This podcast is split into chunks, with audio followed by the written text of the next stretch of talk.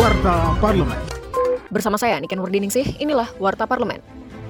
Anggota Komisi 2 DPR RI, Gus Pardi Gaus, menegaskan perlu pembahasan lebih lanjut mengenai putusan MK terkait syarat dan batas usia calon presiden dan calon wakil presiden untuk dikonsultasikan di DPR agar tidak menimbulkan masalah hukum di kemudian hari. Gus Pardi menjelaskan, MK sebagai lembaga yudikatif tidak bisa membuat keputusan mengenai perubahan undang-undang pemilu, termasuk peraturan KPU, karena membuat undang-undang merupakan ranah DPR bersama pemerintah sesuai amanat konstitusi. Warta Parlemen. Dalam rapat panja transisi energi ke listrik baru-baru ini, anggota Komisi 6 DPR RI, Nevi Zuairina, mempertanyakan program PLN dan Pertamina untuk mendorong peralihan penggunaan energi fosil ke listrik.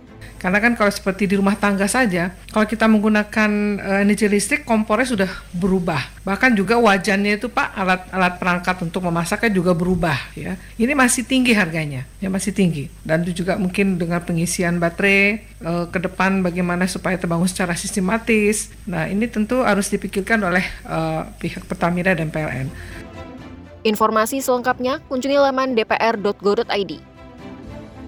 Anggota Komisi 4 DPR RI, Endang Setiawati Tohari, menyambut baik keberadaan Kebun Raya Mangrove Surabaya. Menurutnya kebun raya ini dapat memberikan manfaat terhadap pelestarian lingkungan, konservasi, serta sarana edukasi sekaligus rekreasi masyarakat. Legislator asal Dapil Jawa Barat 3 ini menyampaikan pentingnya hilirisasi produk tanaman mangrove untuk menciptakan lapangan kerja dan meningkatkan kecukupan gizi bagi masyarakat. Ia mendorong adanya replikasi tidak hanya mangrove, namun keanekaragaman hayati lainnya di berbagai wilayah di Indonesia. Televisi